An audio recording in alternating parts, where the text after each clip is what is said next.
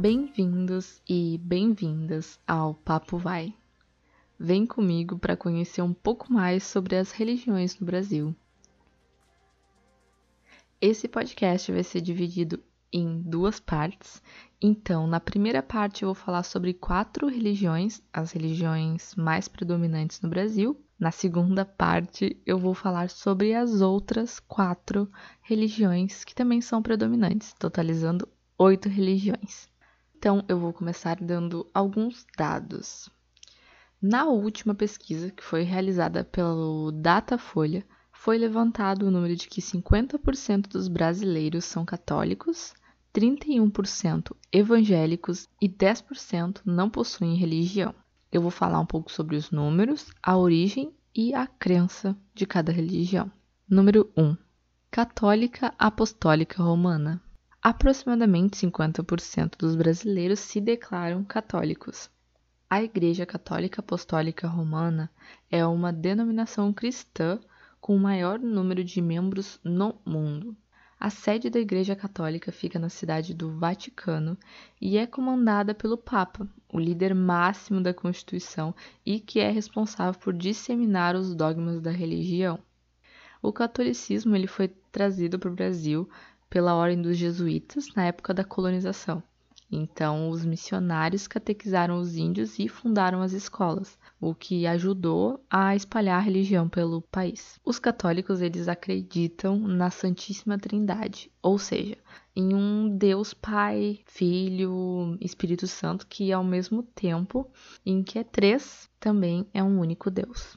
Eles acreditam que Jesus Cristo é a encarnação do próprio Deus que se revelou sobre os humanos para conhecer a glória, o amor e a misericórdia de Deus. O cristianismo ele prega que Jesus morreu crucificado, mas que ressuscitou três dias depois e então ascendeu ao céu, levando com o seu sangue todo o pecado dos humanos, todo o pecado da humanidade. Os católicos eles também creem que a Virgem Maria e os santos atendem às orações das pessoas que são devotas deles. Número 2 evangélica. Cerca de 31% dos brasileiros disseram ser evangélicos. O evangelicalismo, ele é uma designação generalista para as denominações cristãs surgidas após a Reforma Protestante.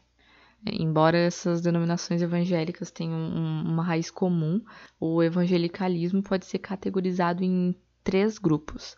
Os evangélicos, eles creem que a Bíblia é a palavra de Deus e, portanto, deve ser obedecida e espalhada entre os povos. Ah, eles acreditam que Jesus sofreu e morreu como uma forma de expiação dos pecados da humanidade. Diferente dos católicos, os evangélicos não acreditam em santos e oram exclusivamente a Jesus. Então, as suas palavras são direcionadas somente a Jesus. Dentro da religião evangélica, temos pentecostais e os neopentecostais. Os pentecostais, eles creem que o Espírito Santo concede dons divinos às pessoas, uh, por exemplo, como capacidade de falar em outras línguas. E esse ato ele ocorre quando uma pessoa começa a falar em uma outra língua desconhecida por ela, com o propósito de transmitir uma mensagem de Deus às demais pessoas que estão ali na igreja. As principais igrejas pentecostais no Brasil são as igrejas uh, conhecidas como Igreja Assembleia de Deus, a Igreja do Evangelho Quadrangular. As igrejas neopentecostais tiveram um grande crescimento no Brasil, principalmente devido à sua presença em comunidades mais afastadas dos centros urbanos e também pelo grande poder midiático que algumas igrejas detêm, como canais de televisão exclusivos diretamente em um canal na TV que normalmente é um canal aberto. As principais igrejas neopentecostais do Brasil são a Igreja Universal do Reino de Deus, a Igreja Mundial do Poder de Deus e a Igreja Internacional da Graça de Deus. Ainda nos evangélicos, temos os evangélicos de missão. As igrejas evangélicas de missão, elas são oriundas do protestantismo clássico e tendem a ter uma visão mais conservadora do evangelho. Então, Fazem parte desse grupo os luteranos, os anglicanos, os batistas e os presbiterianos. Agora, os evangélicos não determinados. É um outro grupo que faz parte de igrejas que são independentes, que não se enquadram nem no protestantismo clássico, nem nos movimentos pentecostais e que podem surgir movimentos muito particulares. Um exemplo de igreja é a Congregação Cristã no Brasil. Número 3. Não religiosos. Então, cerca de 10% da população do Brasil se declara não religiosa. Os que declaram não seguir nenhuma religião, ainda assim podem acreditar em Deus, na força do universo e ter um lado espiritual, terem orações, mas eles se sentem bem em seguir um, um dogma específico, algo que não é determinado, que não é mostrado por igrejas. Número 4.